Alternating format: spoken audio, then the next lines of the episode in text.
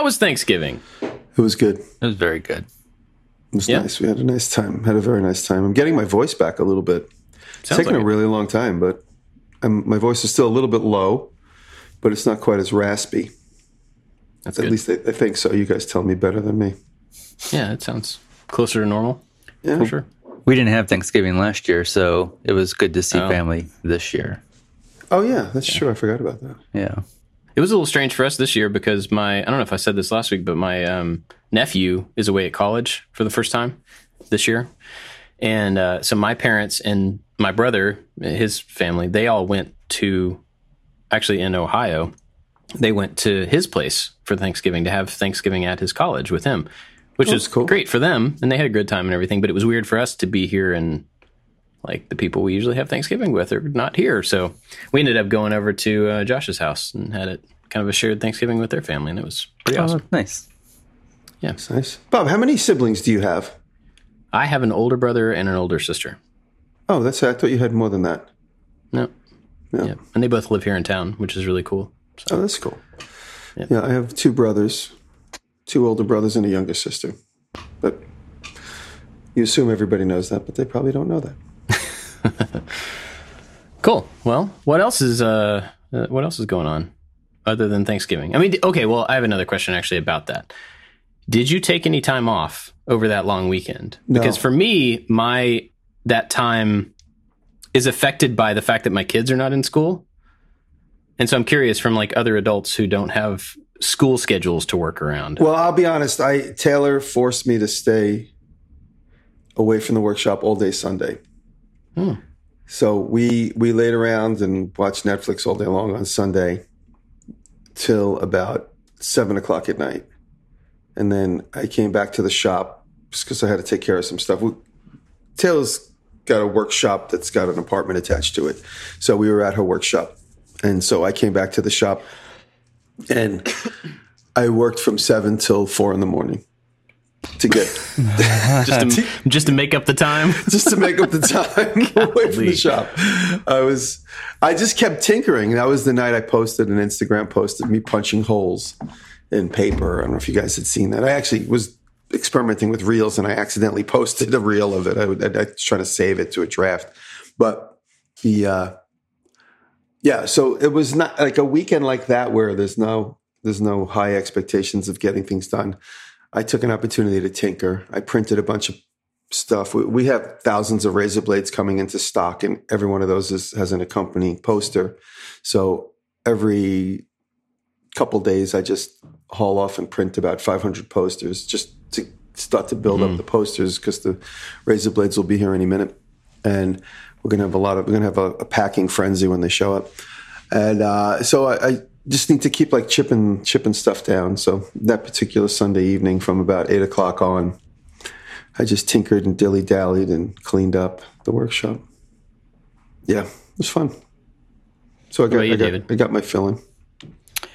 I still had uh, another sponsor obligation, and so Thanksgiving was really at the wrong time. Like I, I worked up until Thanksgiving, and then didn't work on that Thursday, and then Friday morning I was I was back out back at it finishing up the project. So, um, most people probably love holidays and, and, and days off, but it really throws up throws my schedule into a into a loop. I'm like I enjoy the holidays. I enjoy the time with the family, but I am a man of uh, routine and things I, like I'm with you.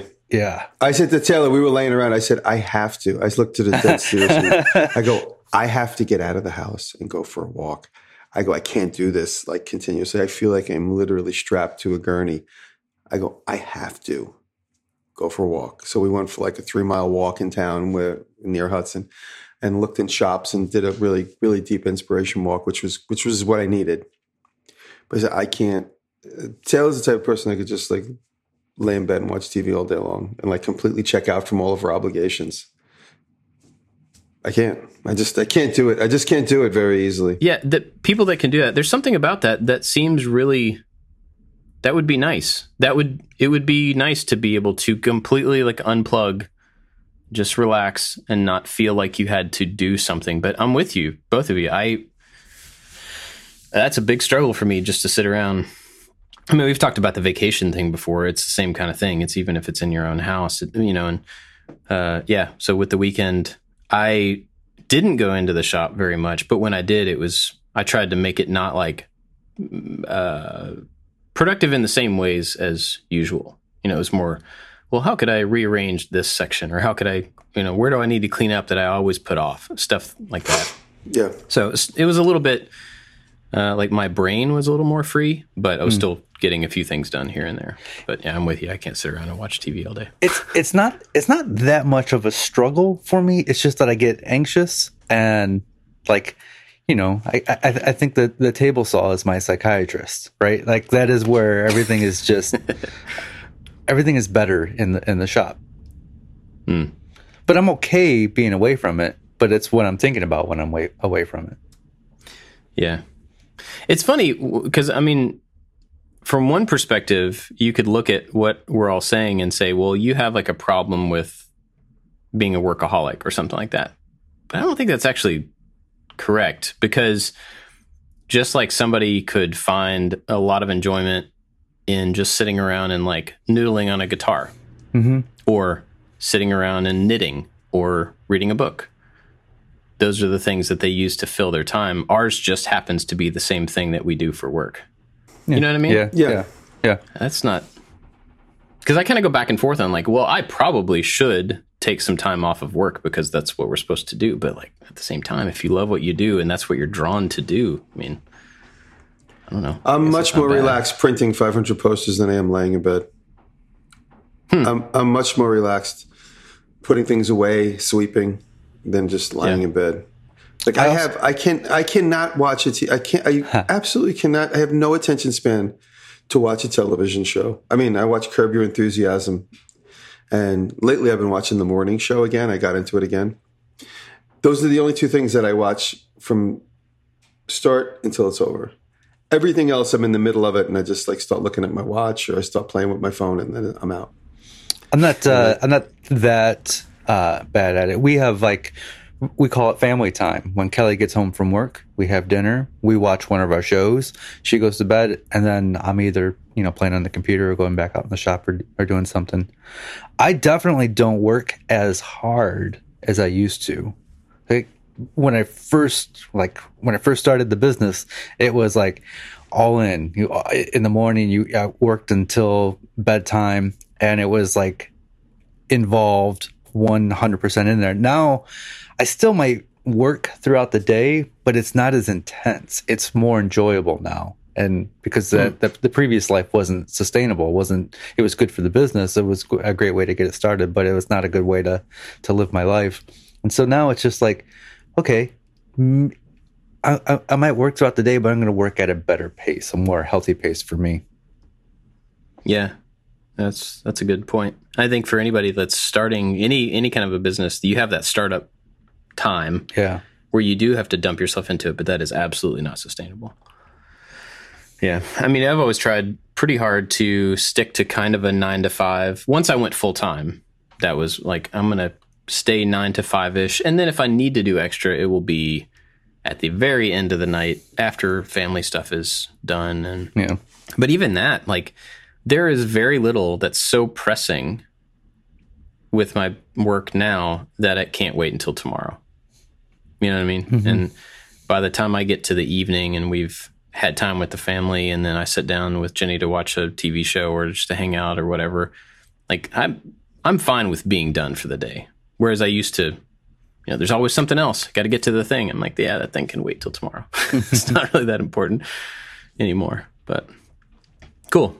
Well, uh, I mean, do you make anything uh, other than like you said you did a video? Like what, what was the So thing? I yesterday I put out a, a segmented bowl, but without a lathe. I think a couple Oh, weeks yeah. ago we talked about me making two bowls, and I, I think I don't remember if I said it on the show or the after show, but I'm like I'm making two of them, one on the lathe and then one power carved. And if the power carved one doesn't come out, you'll just see the lathe one. Turns out the power carved one is the only one that did come out. The one on the lathe, uh, I when I glued up the the rings, I didn't glue them. They weren't centered, so the wall got a little too thin on the on the top couple layers. So I stopped that one and I just finished the the power carved one. But what I'm going to do with the lathe one is cut off that top and then turn that into something else. And so I'll talk about like this was a screw up, um, but now I'm going to turn that screw up into a, a thing that I, it wasn't meant to be. So I'm actually saving that for another video. That's cool. But uh, yeah, so we I uh, just did uh, it's just just a big old popcorn bowl, and it's got a b- whole bunch of segments, and then instead of spinning it on the lathe, I just took a power carver and carved the outside and inside shape, and it came out uh, it came out really good. So. Sweet. Jimmy, did you make anything, or did you just print posters all weekend? Uh, what did I make? I can't even remember. Oh, you know, I made. Uh, we did. I'm part of this maker mob, so we did a little challenge where we all went back and forth with each other, and you know, it's it's a big marketing thing, but there is a certain sense of uh, competition in it. But it was funny to see Frank Howarth made one of my toolboxes, and he made it in this playful little geary thing. It was so it was so cool. I was just I was smiling the whole time. I sent him a nice note, uh, and it's it's just funny. It's just see such a. It's like the one thing you never want to lose is that like childlike like approach to just being creative, and I just love that Frank just he's born that way, and he's not going to lose it anytime soon. So that was a lot of fun, and then I did a, a stool. So we I finished that all up actually. So I had a I can't even. I have the worst short term memory. I completely forgot I did that. so I worked on that right up until Thanksgiving, and then on Friday morning, I had to go back in the shop and finish that video and publish it for for Saturday, and so that's really what I did. I did that on Friday. So Black Friday, I worked in the shop getting that, that little stool done, that little step stool, and uh, people really liked it. I was surprised. I thought it was going to be a dud, but people really, you know, got some really nice comments on it. I was challenged by Samurai Carpenter to make something that he had made, and it was funny because, you, know, we all have our styles, and and Jesse's is incredible woodworker. There's no doubt about it. And he showed the thing, and he said, "Jimmy, I'm challenging you to make this." And I got the plans behind the scenes, and and I looked at it, and I was like. I, I like the construction of this, but I really like it to be rough and look more like you know early American style, like frontier furniture, as opposed to like perfectly sanded, perfectly you know get rid of all the saw marks. And I mean, everybody knows, and even I know that that's that's my personal style is to be more rustic. But when I was looking at what he did versus what I did, I am so much more attracted to something that's rougher, more texture, more like more like kind of like where it came from, you know, you know, almost like farm to table kind of thing, but you know, it's furniture. So I, I, just it was really funny that when I was like looking at his, and I was like, mm, like I kind of had this pressure to make it look exactly like the way he did it. Only because I just really didn't understand the challenge. I'm like, I thought we had to do it exact, and then I, I called Adam, the guy running the running the competition. He's like, no, no, take your complete. And then this was, and then obviously Frank put his complete spin on my toolbox, which was amazing. And so that gave me liberty to to just do do my style and and so yeah it was fun it was it was a little little bit of a personal uh, discovery on that one even though it was such a simple video but, you know unapologetic for my own personal style really is really what it was because i thought like because jesse's got a, a cult following and i thought if i'm not going to do this exactly like jesse does it his fans are going to roast me and then i was like you know what i'm just going to do what i want that's what I did. Cool. Yeah, yeah, that's awesome. It was a long explanation, but no, I mean it, yeah, that makes sense. Cool. Um, let's see. So the video we having have coming out this week is uh, you guys can see it behind me. This big display case. Oh yeah. Oh yeah, that's pretty. Uh, thank you. So I have collected things that I like. You know, my entire life, toys and collectibles of different kinds. And in part of redoing this office to be my own personal office, um, I wanted a way to display stuff that wouldn't get dusty because it's just been like on tables and you know dust lands on everything. So made this really large display case. And the cool thing about it, it, I mean, it's incredibly simple construction, but it's really large. And in the display area where the windows are, there's a French cleat wall that runs up the back of it. And those cleats are all painted the same as the cabinet. So you don't really see them. But then all of the things that hold the displays have a French cleat on them. So you can move all of the things around. You can build custom displays for any little thing that you want to show. You know, they don't have to fit into shelves because some of the things are like I put a Boba Fett helmet in there. And that's a big weird thing to put on a shelf. And so a while back I made a um like a helmet hanger to be able to hang helmets on the wall. And I just took that hanger and stuck it to a French cleat and then hung the helmet inside the case, you know, and like simple stuff like that, but it just makes it way more flexible than just having a bunch of shelves that are adjustable or fixed or whatever. And you don't have the flat surface of unnecessary shelves. So the light, the whole thing looks a lot more open because the light is not segmented between these little, you know, squares or rectangles or whatever. So it's a simple thing, but I really like how it came out. Yeah, it looks And great. I can kind of swap it around as my tastes change and you know the stuff I'm interested in changes. So pretty cool. But we're gonna have some plans available for that one, even though it's really simple. It is large, and so we'll have plans for that. And we've been uh, the guys took off last week, and so it was kind of a slow week as far as like shooting things. And I spent a lot of my time getting the office here uh, a little cleaned up and focused on that. Cleaned up the shop a whole lot, which is really nice. And uh, just kind of doing stuff that I don't ever make time for because I feel like we talked about before that responsibility for, you know, employees, people you're working with, you know, like being responsible to them to make sure that they can do their jobs and stuff like that. But with them occupied or off, I was like, oh, I can spend the week doing whatever I want to do. That's pretty awesome. So did that. Spent a little time at the farm. But that's kind of what it, what I've been up to. Bob, what has been the comments? I meant to ask you, what is the comments on the zip line? Did you did you survive Don't the know. comment section? Didn't look. you are a stronger man Didn't than I am. You know, I just decided that the trade off, I, I always want to be in the comments and I always want to try to be there to answer questions. But the trade off of not being there to answer questions is that I just feel better. Yeah. Yeah. So I, I don't really need the pumping up and the positive reinforcement so much. Um, and any kind of negative stuff, you know, it's whether it's valid or not, it's just kind of, I just kind of don't want it. Yeah. So it's easier for me just not to be there on certain videos, not on everything, but Good. So that's what I did, gonna- and I felt really good about it. And I mean, it didn't get a lot of views. It it has not done as well from a you know uh, analytics perspective, but I don't know. Okay, I got to move on and keep going. And like, I don't want to be drowned in you know being called out for doing things wrong. I don't think they were bad. I got the feeling that it was pretty positive overall. Right, right. I love that you just didn't look. I did the same thing. I just there are times I just never look. Yeah. And I kind of hate that. Like, I want to. You know, if somebody's going to take the time to comment, I'd, I'd like to see it. They're taking time out of their day to, to say something, positive or negative. And I mean, that I kind of would like to be able to respond to those or at least know that they've been seen and they are being seen. I'm not the only person that looks in comments, but, you know, I'm just certain times I'm, uh, I'm just going to begin to make decisions that are I don't have to do everything, and I don't have to be all things to you know every piece of content. So this is one that I just stepped out of. Very good. good for you.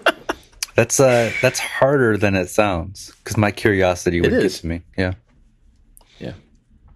but honestly, I mean the the first day is when you get all of the best. Yeah. in my history. Yeah.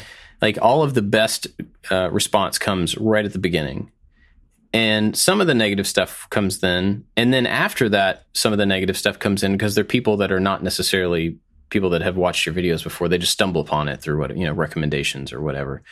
And so, uh, if, if I'm going to skip the beginning of the, that influx of positive and like known people, you know, people that comment all the time, if I'm going to skip all that, I'm just going to skip it because after that, there's not probability that it's not going to be that great. so just stay out of it. But anyway, um, I asked Twitter for some ideas of what we should talk about, and we got a whole bunch. So thanks everybody, and I think we should run through a few of them, Hit me. and we'll just kind of, you know, quick answer, try to get through what we can. Oh, actually, before we get to that, real quick, I'm in the background messing around with the RSS feed for this podcast. And I got a couple messages from people who were like, hey, I can't see these episodes or all something, something freaked out and I lost my progress or whatever. I apologize. Over the next month or so, we're going to be moving the hosting of this podcast to a different place.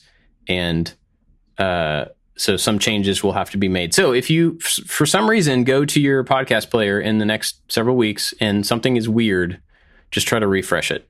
It should all work out and everything. But Am I coming along with the move? Am I still going to be there? um, we'll we'll see. I'm just kidding. Yeah, of course. yeah, it's just uh, just kind of technical, you know, server Am change coming stuff on the back end, but it may cause some disruption in your podcast player. You I forwarded apologize.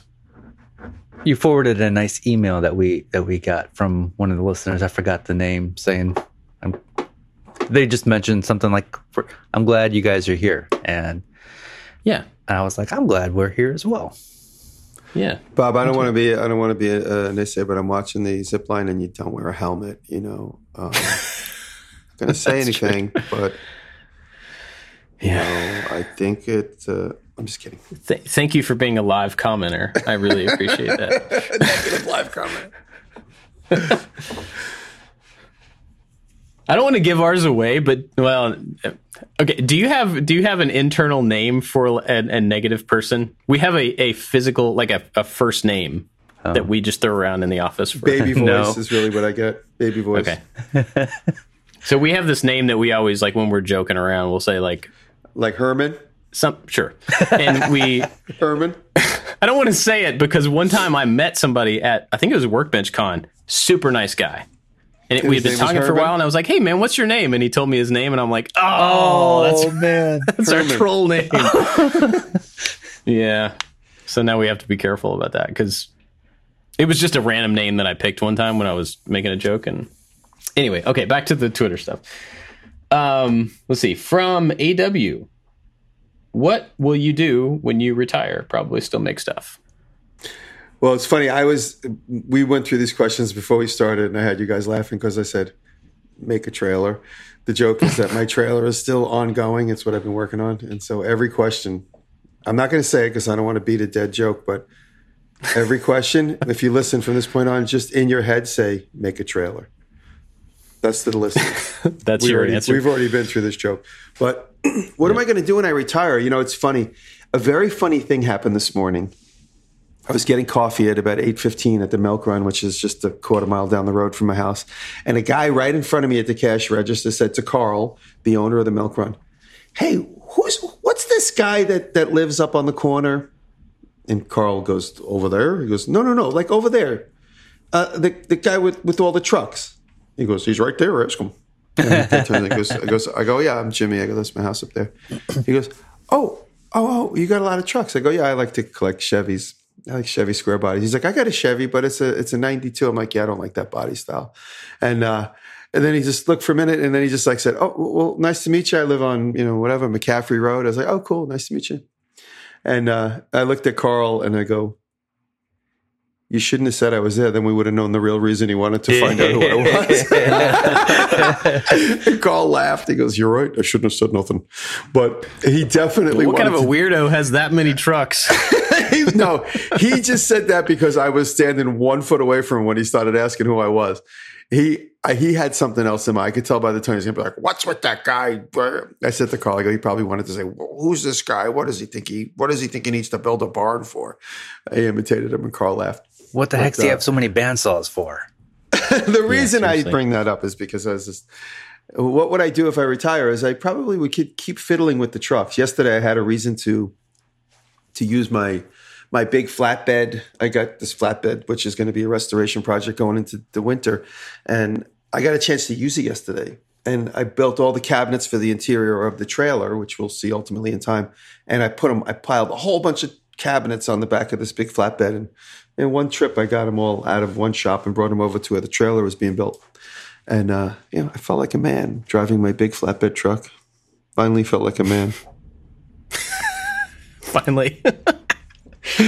But uh, no, I, I, I like. I, I'm becoming more attracted to fiddling, fiddling with old trucks. I don't know. That's just a fad, I think. But if I retired and I get to fiddle with old trucks, it wouldn't be the worst thing. But I don't know. Retire? I don't. I guess fiddling with restorations, trucks and machines. I guess. What about you, David? Uh, I, I guess in a way, I feel like I've retired now. I mean, I don't have to clock into a normal job and I get to do what I want. But um, I, I and I know this won't last forever, so I'm I'm sure I'll have a nice shop to hang out in. That's for sure. Um, I will probably I will always be making something, and I will probably hopefully by that time that I will have a, a, a thing that is that I make that is mine that I sell. You know, just kind of like uh, a little bit of retirement income. You know, you can go to my website and buy a, a Picciuto, whatever that is. So I definitely will be making something because I don't feel right when I'm not creating something, whether mm. it's out of wood or it's music or it's something on a piece of paper. So I will.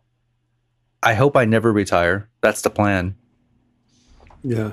I'm going to yeah. be one of those old guys that like just like makes finds every excuse to use his lathe. Yeah. Um, you know, be like, "Oh, I could fix that with a lathe. Let me make you a pull for the drawer for, on my lathe." so I'll be out in the shop making everything on the lathe. I was going to say I wonder what I would make with no pressure, no pressure at all. Like I think that I think yeah. what I would make would totally change. You know, my pacing and and the, the reason and the purpose would all change. I, that's what I was going to say. Actually, is I think without the pressure of content around what I make, I would continue to make things, but at a different pace, with a different attention to detail, with a different like I try to only make things that I'm interested in or things that we need now, but that that still has to pass through a filter, right? Even the stuff that mm-hmm. you need, you're like, well, how can I make that the most useful or the most attention grabbing or the most whatever version of that thing that I need versus when I do things that I know are not going to be content it just has to be exactly what I want. It doesn't have to be more flashy. It doesn't have to have LEDs in it. It doesn't have to have an Arduino or some connection to another thing. It's just the thing that I need. And I think if I didn't have the job and the content side of, you know, the the restraint, honestly, I think I would be out in the the barn right now working on the Karmann Ghia every single day, hmm. just out there hammering, trying to fix the metal because right now I don't know how to do that and turn it into content. And so I don't, you know?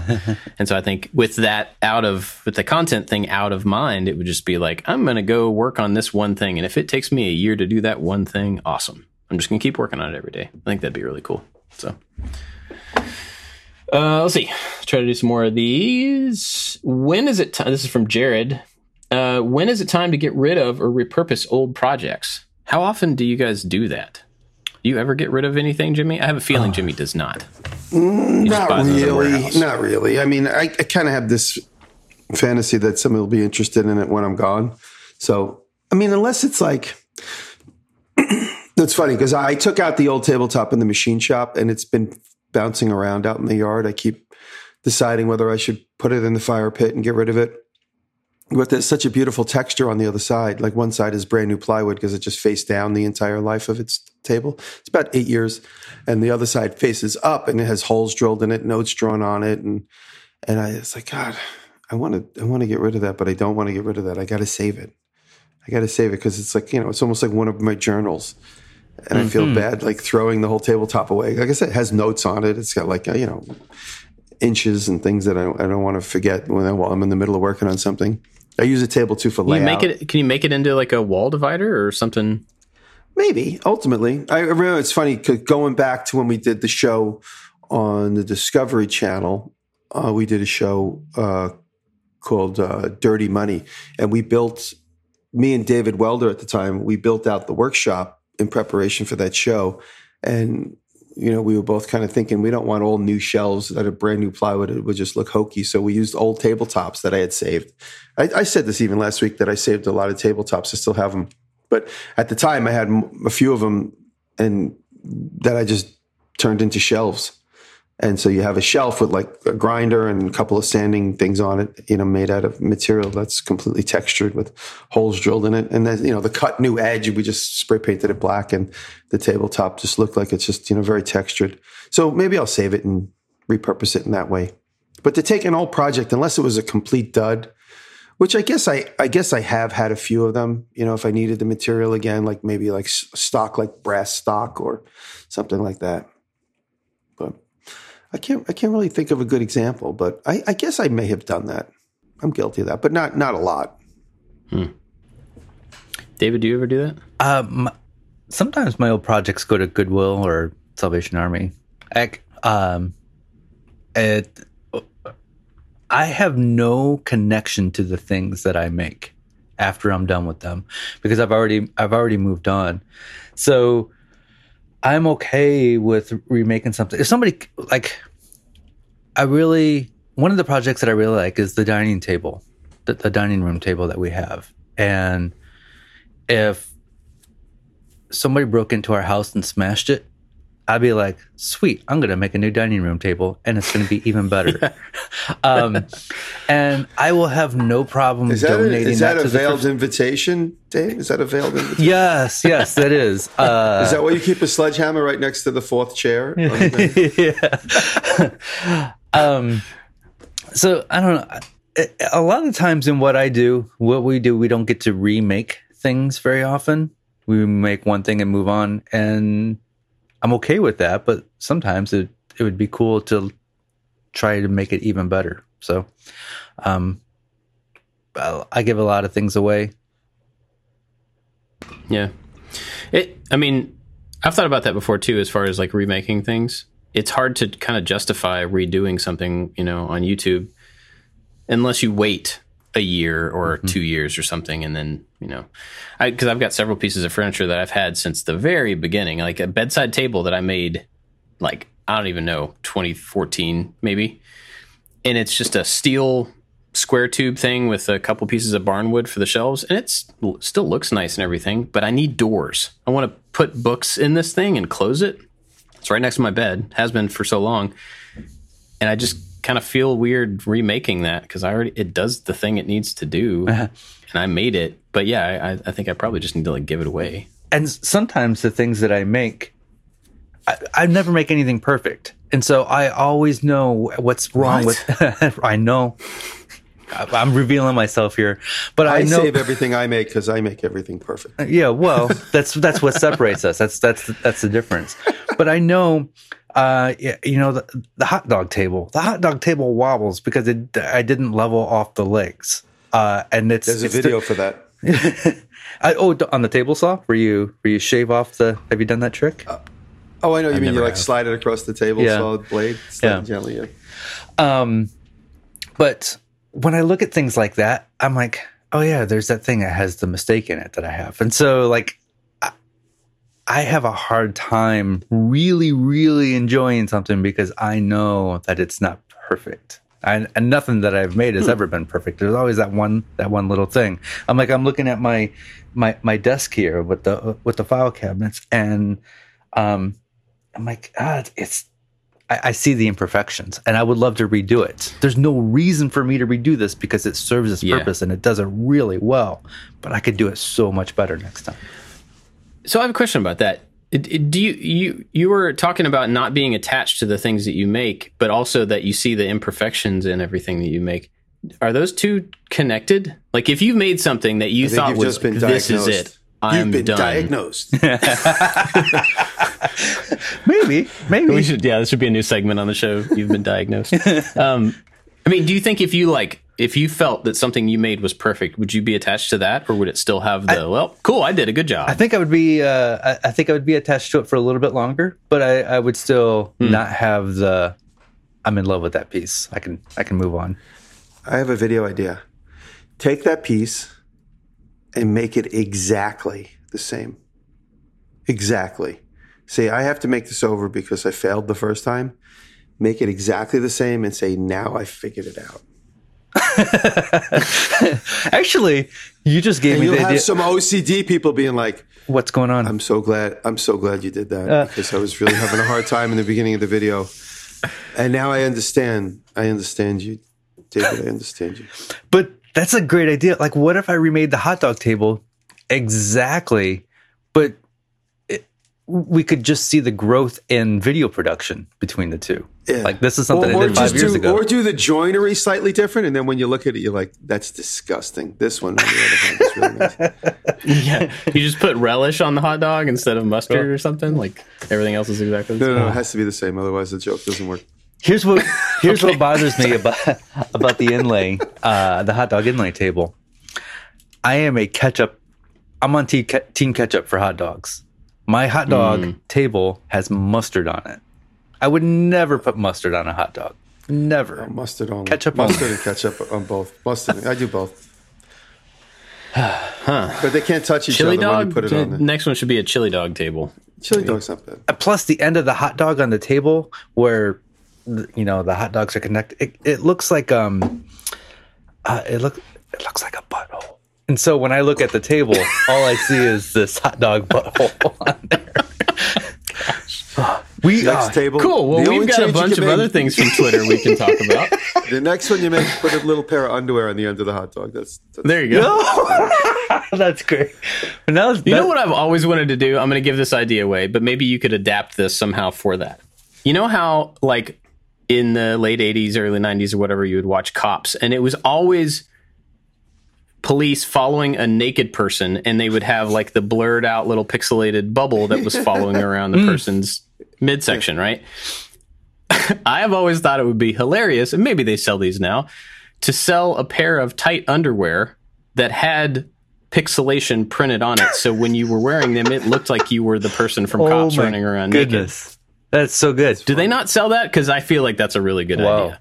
that's funny. That's really good. So anyway, you could make a little sticker that is a pixelated version of your uh, hot dog and stick it on the table. Now I want to Okay, do like so a video tour on. of my house of all the things that I dislike about all my projects. Oh, there you go. Yeah. All right, we got some more here. That was Uh, not is rapid from fire, Darren. Just one, one more funny OCD thing is like if you didn't like certain things about it that were completely fixable, like where it was sitting in the room, you're like I really hate this because I just don't like where it's sitting in the room. but like you don't like go enough far enough to move it, or you're like I, I hate this because you know I, I just I just don't like the, the knob on it. It drives me crazy. And it's like just put a new knob. Yeah.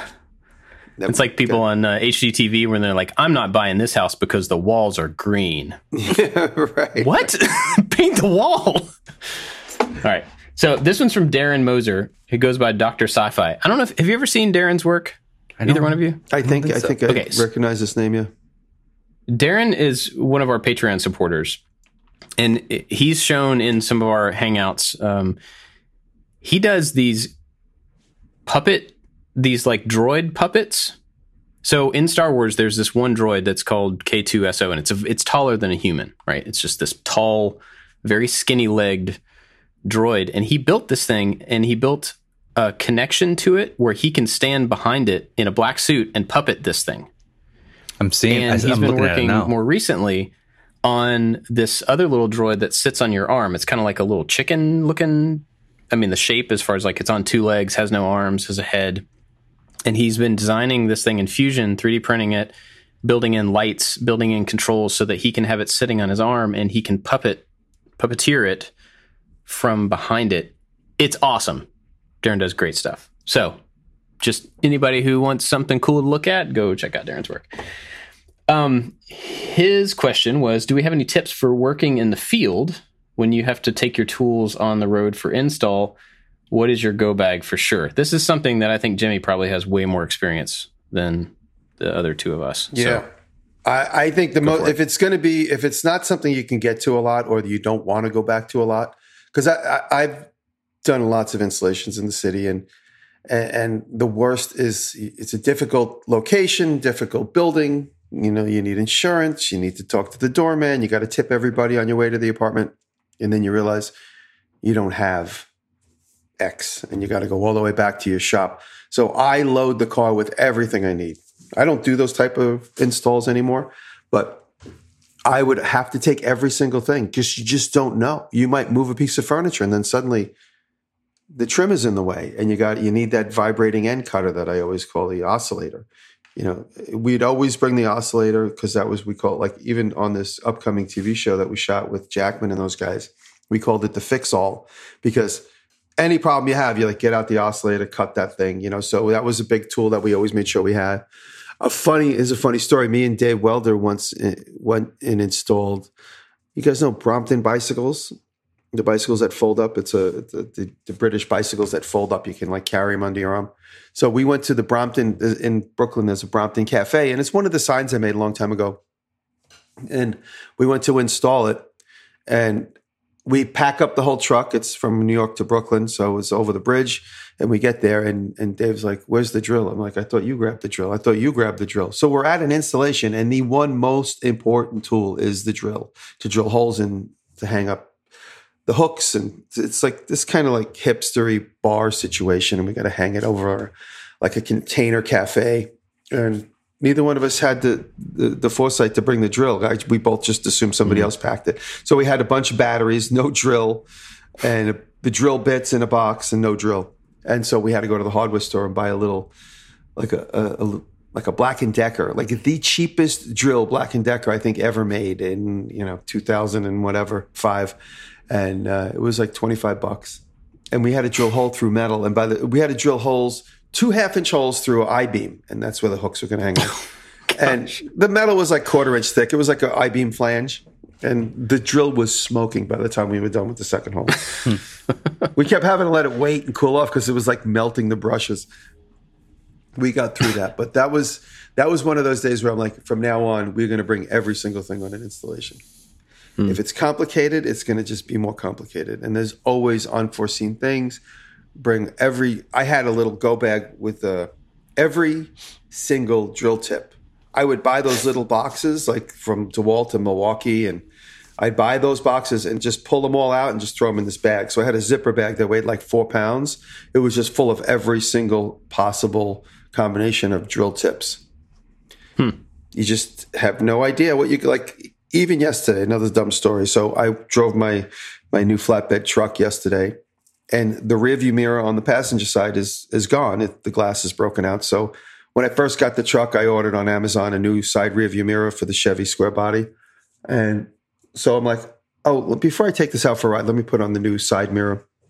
And I bring everything out. It's a cold day. I bring everything out to the truck, It's just like 40 feet from where all my tools are in the shop. And I pile everything down and I look underneath it. And whoever had the truck before me put the rearview mirror back on with a Torx screw. So I had every screw tip mm-hmm. with me except for a Torx. I had a, a Phillips. I had uh, I had hex. What do you call it? Uh, hex. What is the hex thing called? The, uh, Allen. Allen keys. I had Allen keys. I had X's and slots, and I couldn't do the job with them. I had to go and find the Torx T25 because I got put a wood screw up in this thing. To, so that happens all the time. So I had to go back in the shop and get a Torx drill tip and bring it back. Long story short, bring every single solitary thing you could think of. Even get the the Torx. so the answer is everything. the Torx with the hole in it. Did you ever get that jammed up with one of those?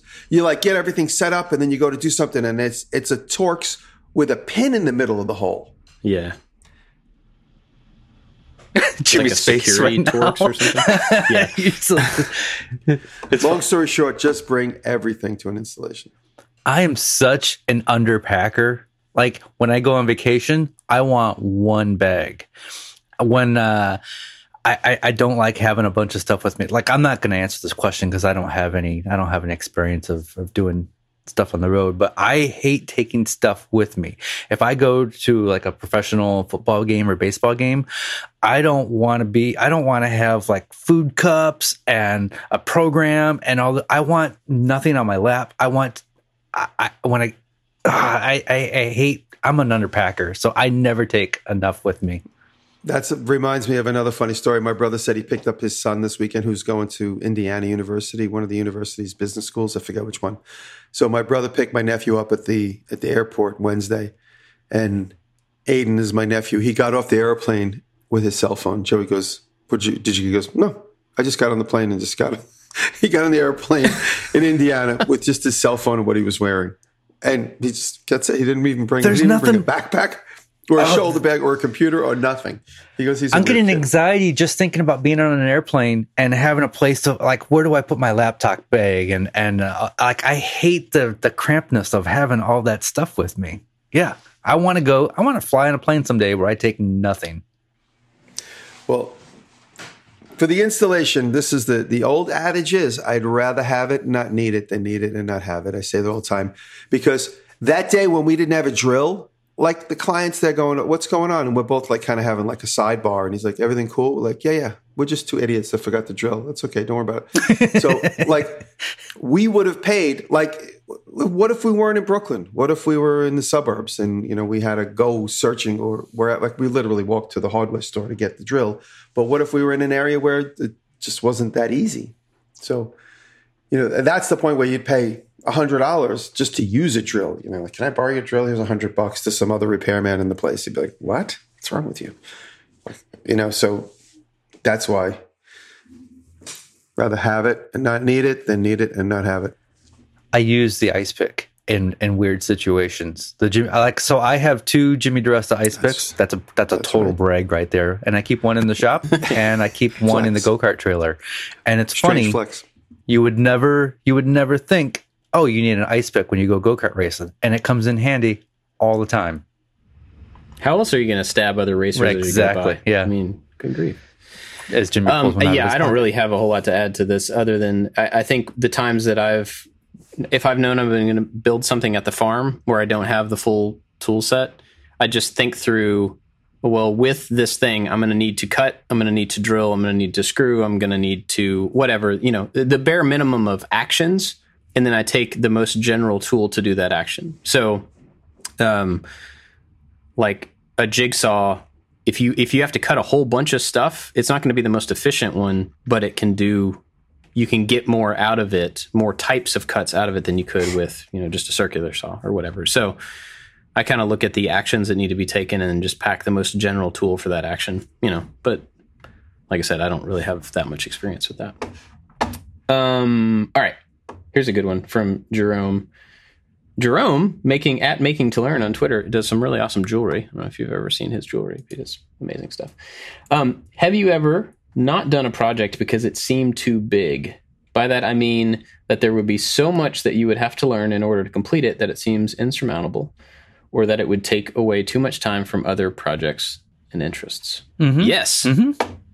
I'm not. I, we are paying somebody to redo our our bathroom in the spring, and we will be paying somebody to do the kitchen because uh, Bob, I have. I'm very jealous that you know how to do all that stuff, um, but I have no. I don't want to do the plumbing. I don't want to. I don't want to figure out drywall. I don't want to figure out how to order cabinets and have the cabinets come on time so I could do the other things and Yeah. I um the, uh, a lot of times home projects are too big for me and I'd rather just pay somebody else to do that.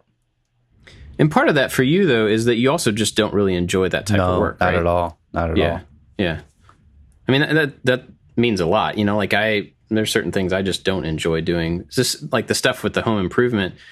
I don't know that I enjoy it like I would want to make that my job, but I enjoy the the end result of, mm-hmm. of you know like walking into a room and being like, yeah, I did this room. That's that's cool. But I don't know. I think his question here is about when something just seems like it's too too complicated. Have you run into something like that? Or, or I mean, does the home improvement stuff seem too complicated to you, or is it that you just don't like it? Um, I think um, uh, I I think it it does seem too complicated for me. I mean, um, there's yeah, I, I, that's that's how I relate to that question. Is like there's just too many Yeah. things. There's there's plumbing, um, and there's people who do just plumbing. Then there's people who do just drywall. There's people who do just cabinets, and that's there's a lot of different skill sets in there that I appreciate. Somebody who knows how, how to do all those things. Yeah. I don't have. And I think for anybody, I was just gonna say I don't have an R two D two project in mind like that. I don't. Um, I, I I work mostly in wood, and I don't think there's a lot that I can't do. I think that's the attitude that I have when it comes to making things out of wood. Is I can do that. I can figure that out. yeah. I think with the like the construction or the home improvement type of stuff, another thing for people, not necessarily you, but just other people to realize is that you don't have to do the entire thing yourself. Like, Hmm. you know, you can do, you could renovate your kitchen except farm out this plumbing, electrical, whatever, you know, any of the things that you're not comfortable with, you don't understand, or you don't want to do, or whatever. You can do part of it without doing all of it. And I think that maybe with the YouTube presentation of things that can get kind of forgotten about. You know, we see these people who are just good at, and I'm not talking about myself. We see people who are good at everything who can do an entire home renovation or an entire this or an entire machining project.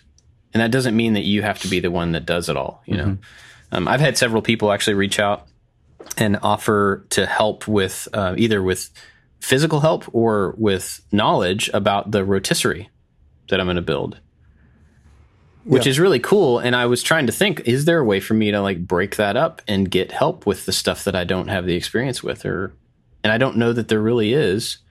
I'm also just the personality type that I kind of want to just dig in and figure it out and do it wrong and then figure out how to not Yeah. do it wrong, you know.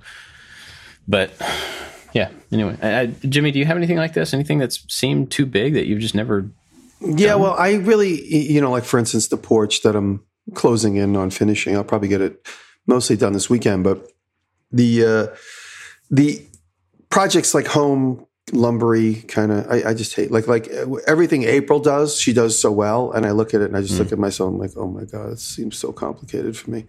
I, I used to do that years ago when I was at the team, you know, so I didn't have to actually think or know too much. I'd be like, oh, build that wall. like, okay, build that wall. So I was never like the director, but now being in charge, I'm always feel slightly insecure doing that stuff because I'm like, am I going to do it right? Is this the right way to do it? And I have architectural training. It still drives me crazy. I'd rather kind of conceptualize than actually physically do home renovation stuff.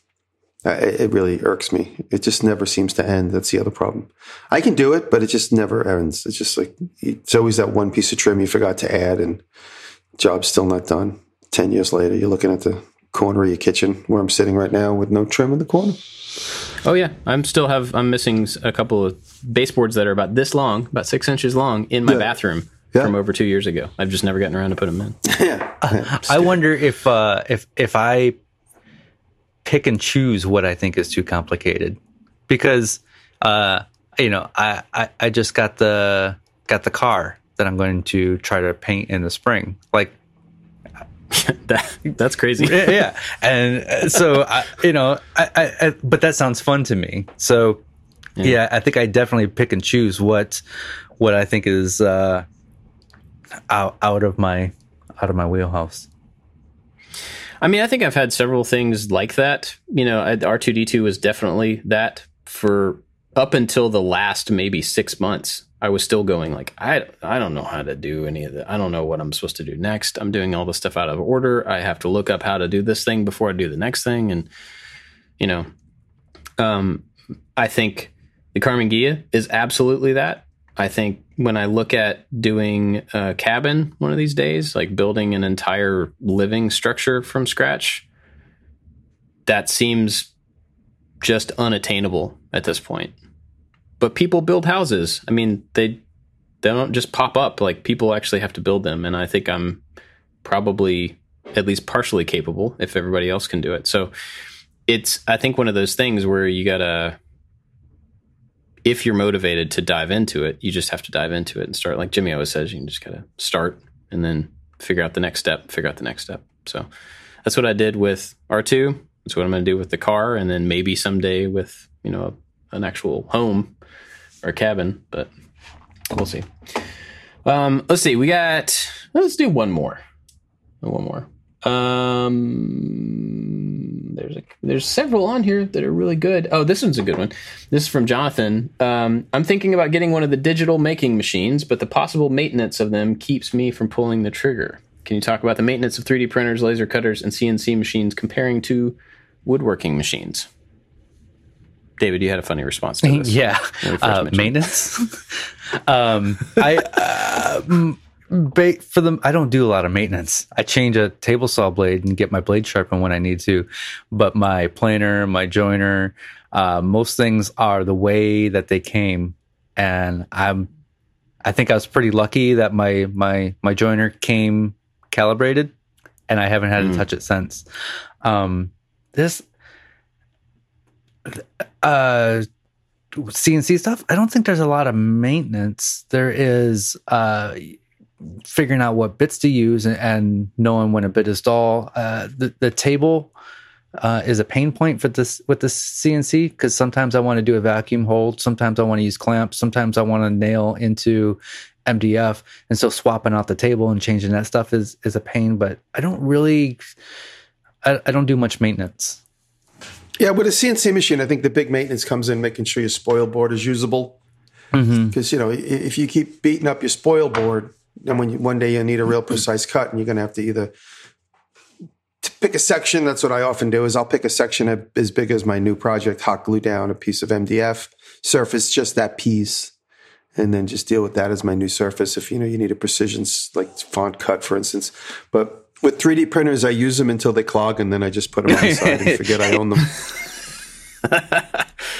Uh, yeah, with the CNC, the only thing that we've run into is, you know, when you make changes to its placement or um, when you're changing out the spoil board, especially when you're setting up the machine for the first time, you have to tram the uh, the router or the you know the cutter, and that means that you have to get it perpendicular to the surface, and so there is some I don't I don't know that that's maintenance as much as setup, but it is a it's an ordeal, I think, to get it trammed the first time. And then when you make big changes, you know, if you have to remove the the router for some reason or do and like we swapped out the router and we had to take the entire machine apart. So Josh has been like rebuilding the machine in a new place, bigger, having to make a bunch of changes. But part of that process is retramming the entire um, router assembly. And so you run into that with the 3D printers. There's tons of upkeep depending on the type of printer that you want to get, but none of that upkeep is that hard. It's just something you always have to make sure that the bed is level. Some printers that never that never like is an issue. Some of them it's an issue on every single print. It just depends. You know, people are really happy about getting a two hundred dollar 3D printer. Awesome. Have fun leveling the bed every single time you want to Yeah. print something. you know? Those are the ones that go on the porch. They have like chickens climbing all over them. and Oh stuff. yeah. Like, hey, to the mailman, hey, you want that 3D printer? You can take it. The laser, I don't have, I haven't had to do anything with it. So I've got the Glowforge and I've had that for over four years. I've never touched it. I've never cleaned the inside, but I'm pretty careful about what I cut in there so it doesn't get, get too dirty. I know the tube will go out eventually and that'll be a pain in the butt, but mm-hmm. there's no maintenance with that. Well, actually, there is some maintenance that it, you, may not be necessary, but will improve your cuts. So we found out that from um, When Geeks Craft. I don't know if you've ever seen them. They're friends of ours and patrons and stuff. They're super cool, and they use their Glowforge a lot. they ran into issues where cuts were becoming less consistent and everything, and it turned out that the mirrors within the machine that bounced the laser around started to get dirty and that will change the effectiveness of the laser as it passes over the mirrors. And so there's some simple procedures for cleaning out the fan exhaust. Take some of the gunk that's built up on the fan get rid of that clean off the mirrors. Uh, that that machine the glowforge is really good about getting itself back into shape and you know like auto focusing and that stuff which is great. You don't have to do that manually. But there is some excuse me there is some maintenance around the mirror cleaning and stuff that will just make your cuts better. May not be absolutely necessary. But so they were giving us a hard time. They saw in one of our videos uh, from the inside of the glowforge and they were like your glowforge is disgusting. You have to clean the glowforge. And so we did and it made uh, it made things better you know? So that's something to to take into consideration. Anytime you have an exhaust system with uh, laser which you should absolutely have or uh, dust collection around you know CNC. That's something you you have to keep both of those things in the proper working order, clear of obstruction.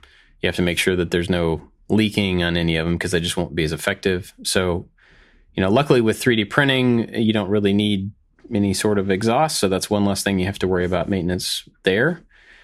But uh, on the flip side, uh, you have to make sure that your filaments, if they are um, temperamental as far as you know like humidity or temperature, you have to keep those in the right, uh, you know, humidity control, temperature controlled areas, or you have to be able to correct them if they get too much humidity in them. You have to be able to dry them out. So there's some different things based on what you're using. But honestly, I think the the maintenance around those digital tools is probably far less than what you could maintain around woodworking tools. I'm with you, David. I don't really do a lot of maintenance to my tools, but I could. Yeah, if you I really did- wanted to, you I could like, nothing on you the know, laser ever. justify your table saw fence all the time, and you could all do all these things. Most people just don't do it. Well, I, with the laser, I know. Uh, for instance, I know Derek has had some problems with his laser. He, I think he bought a used laser. I'm pretty sure he did, and he had some problems, got banged up moving it around and stuff. And he was able to work through it. You know, never ever, ever having done it. You know, YouTube helped him through it. Uh, my laser was was fine, and then Aaron. When Aaron first showed up, he looked at it and goes, "You need to maintenance this. You need to clean the mirrors." And I was like, "Well, I guess I'm never going to use that again." Because I came in and he had everything like in parts. In my mind, I'm like, "Oh, great!" And in my head, I was just like, "I guess that's it. I guess I could just push that into the corner when we don't need it anymore." And uh, but a couple hours later, he was like, "Hey, I got the laser working fine." And I really was like one of the first sort of tests of uh, his capabilities. I said nothing. I was like, keep, keep your mouth shut. Don't get mad. I was like, oh, oh, oh, oh, the mirrors come out. Interesting. Oh, okay. Oh, wow. Okay. I didn't know that. And uh, he was like sitting there, like rubbing him with the thing. I was like, oh, boy, this is never going to work again.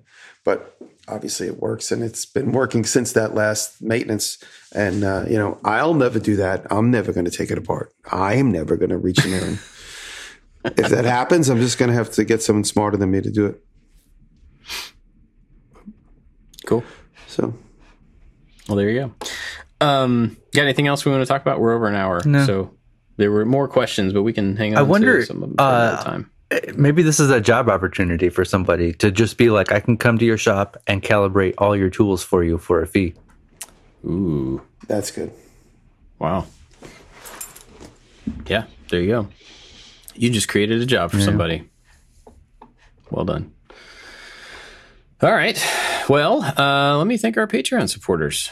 You guys can find something to recommend because I've been doing that for the last several minutes. Big thanks to everybody on Patreon that helps us out. Uh, it means a lot. And uh, we we've been getting some messages from people. Got one actually while we were recording right now from Matt Wolf talking about the RSS feeds for the after show. Glad that was helpful, Matt. Um, if you are a patron of the show, you get the after show, which is a separate feed of podcast files. It's another, you know, 10, 15, 20 minutes, whatever we end up doing every episode. And um, when you support on Patreon, you go in there and you can actually find the RSS feed that's specific to you. It's not the same one for everybody. And you can put that in your podcast player. The after show shows up like a separate show in your podcast player, and you don't have to do anything. It's just there. You don't have to do anything except support us on Patreon. so uh, if you want to do that, go to patreon.com slash making it and help us out at any level. Everybody gets the after show. But I always have to call out our top supporters because they kind of go above and beyond. And this group of people has been around for a really long time. That's Odin Leather Goods, Full Steam Designs, Rich at Lowen Designs, Blondie Hacks, Fun Kiss Artistic Creations. You can make this too. Chad from Mancrafting, Works by Solo, Albers Woodworks, and Corey Ward. Thank you guys. They're Girls. awesome. Thank you. Thank you. all of them. And I hope uh, that a lot of them are going to WorkbenchCon. Are you guys going to WorkbenchCon? I am not. I think I'm going. I'm going. I am David, are you? not. When is it? Oh, Feb- February. February. something. Twenty something. yeah, Twenty third. sure. I don't know. Yeah, it's around. It's around that date. Um, yeah, I'm going. I'm probably going to drive there because I'm going to. You guys know You're picking up a bandsaw on the way back. Let me guess. I was. I'm going to visit my bandsaw. I'm going to go visit it at Keith Rucker's studio. Keith Rucker's Oh, yeah, that's right. restoring my big giant four foot diameter wheel bandsaw. So we're going to go. Me, me, and a couple guys are going to go visit Keith Rucker. That was the plan. He lives outside the city, but in the state, Yeah, right on. Georgia. Oh, yes. It's in Atlanta for anybody that doesn't know. That Yeah. I guess I didn't say that. Uh, yeah, WorkbenchCon is a cool. Uh, it's a, a really cool event, and I hope it happens this year. Didn't happen, you know, last year. Yeah. last two years maybe. I don't even remember, but um, I'm looking forward to actually being around some other maker people. It would be nice. So, Yeah. Are you going to meet that guy that's named after the trolls? I don't know. Maybe. Hi, my name is Troll But all the people now, all the people that I met that year are like, wait a minute, is my mm. name the troll name? Or, yeah, sorry. Only one of them. All right. Well, you guys got anything to recommend this week? It's not, yeah, let's go with Herman because there's not that many Hermans out there. Yeah, they're home trolling everybody. That's true. I have a recommendation. First, I want to talk about Frank Howarth doing my toolbox. I think it's really important that everybody go and look at Frank Howarth doing my little uh, tab and slot toolbox with the gear driven bottom drawer. Yeah, that seems too complicated for me. I agree. I agree. it's it's actually quite simple, but you know, Frank Frank just has such a beautifully fun time working. So it's just a joy to watch him. And uh, and then I, me and Taylor last night. It's very rare that we sit and watch YouTube together. We watched like ten videos in a row of this company, this company, this channel called Early American, and it's just this girl and a couple of her friends basically put YouTube videos up like a little tiny window onto life in the early 1800s, late 1700s, and cooking, making things in the kitchen, preparing food, preparing the household. Early American, and some of the videos have lots of views, and it's just uh, it's like very voyeuristic. The way it came out, Ta- Taylor had seen it, and she's like, "Do you want to see the most boring video on all of YouTube?" I'm like, "Sure." And it was preparing breakfast on the early American channel, which happens to have like millions of views, the video. And we sat and watched like 20 minutes of this girl making breakfast in an open pit stove, you know, as if it was 18, 1803 or 1805. I learned a lot. Cool. No Twitter. No, no Twitter. They didn't have that in early America. Yeah, a lot of things they didn't have, but it's crazy just to think of like how far this uh, evolution of day to day has become. It's crazy. David, what you got? I got two, uh, kind of in the same field. But uh, so the first one is a guy by the name of Brad Anderson Jr. He made a plugin for Fusion 360 that uh, it's for guitar makers. And so once you install this plugin, you put in, uh, it, so it makes a fretboard for you. So you put in basically how many strings you want. You want um, right. your your radius as well as your scale length and a bunch of other parameters, and then it spits out a guitar neck in Fusion 360. It's bonkers. Um, it, it, it, just spits out the fretboard and gives you kind of like a rough start for the body and, and the head, but you then have to go and shape the the neck the way you want. But uh, all the precision stuff is all made for you. It is this guy only has four videos on his YouTube channel, and they're all really good. And this plugin is absolutely amazing. So that's number one.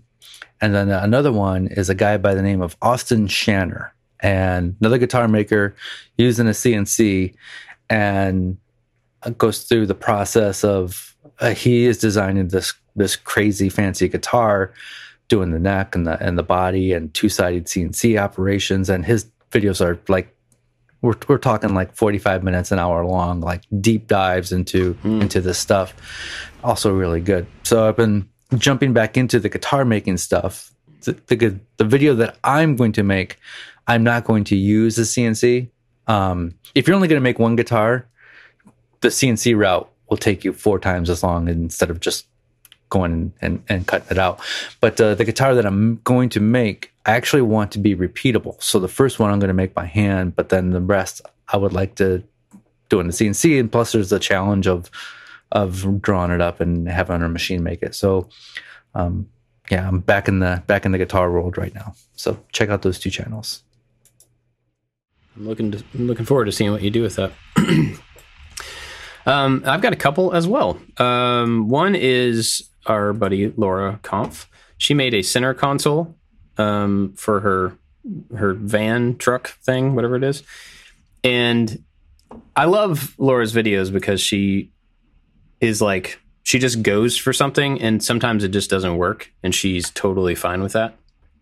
I think it's great, but um, she ran into i think she's done two separate parts of this video if i remember correctly like the the console the entire console and then this little tambour box kind of with a sliding tambour thing. It's just beautiful. I've always wanted to do that. She's done it a bunch of times. I've always wanted to build a center console replacement for my Land Cruiser. Now she's done it. So I have to like I have to wait till Laura does something and then wait another six months or a year and then like maybe I can do it and I don't want to look like I'm copying her. I, so I plan on doing one for the Impala, and then I see hers, and I'm like, hers is so amazing. Dang it. I- Yeah. I, mean, I'm still gonna make mine, but now I just feel like I. It's not that I care about what other people think. Now I will be comparing mine to hers. Yeah, yeah. I guess I, because I, was thinking about that when I was watching hers. I'm like, well, I mean, I can absolutely use hers as inspiration, mention it in the video, and be like, you know, she did this, and now I'm going to take, I'm going to steal this part from it, and I'm going to try to, you know, but yeah, it's good. it's hard to be like, well, I'm going to make one that may not be quite as good. Anyway, so that's one video. The other one is uh, I don't know if I've talked about this guy before or not, but the channel is called Mike FN Garage, and he does car stuff. He fixes cars, and he's been working on a Karmann Ghia. He does a bunch of different stuff, but he does, as far as I can tell, everything in his driveway, and like the simplest way possible. Kind of a quick, you know, it's he's not like a an auto body perfectionist or whatever. He just um, kind of does it, but does a really good job with it. So he did this newest video, or one of the newest ones, is about painting this Karmann Ghia, and he used a Harbor Freight spray gun. So the video is a lot of just time lapse, but he talks about how he masks around uh, sharp corners, which I thought was really an interesting way to feather. He just uses painter's tape, but he folds over the so there's a non-sticky edge that's kind of flapped over a sharp corner. You just have to watch it to see what I'm talking about, but it gives you a natural feathering depending on which way you spread it, you spray it. And that's something I never would have even thought to think about, you know. Um so he goes through the entire process of painting this car with this cheap gun, you know, not the most expensive paint in the world, not the most expensive primer or whatever. And I learned a whole lot just from watching him do it. I've learned a lot from his other videos about patching uh, you know, these curved body, these compound curved body panels and stuff. So he has tons of good stuff. Uh, I think for any person who's working on a car, whether it's Volkswagen or not, I think he just seems to do a lot of Volkswagen stuff. So go check out Mike FN Garage. Watch your mouth. Yeah. Cool. You guys got anything else? That's it. No, I'm good. All right. Cool. Well, uh, thanks for the questions from Twitter. Appreciate it, everybody. And if we didn't get to your question, uh, maybe we'll hang on to it and do it in the future. But uh, thanks for that. Thanks for listening, and we'll see you next time. Later. Thank you. Bye, guys. Love you. Bye.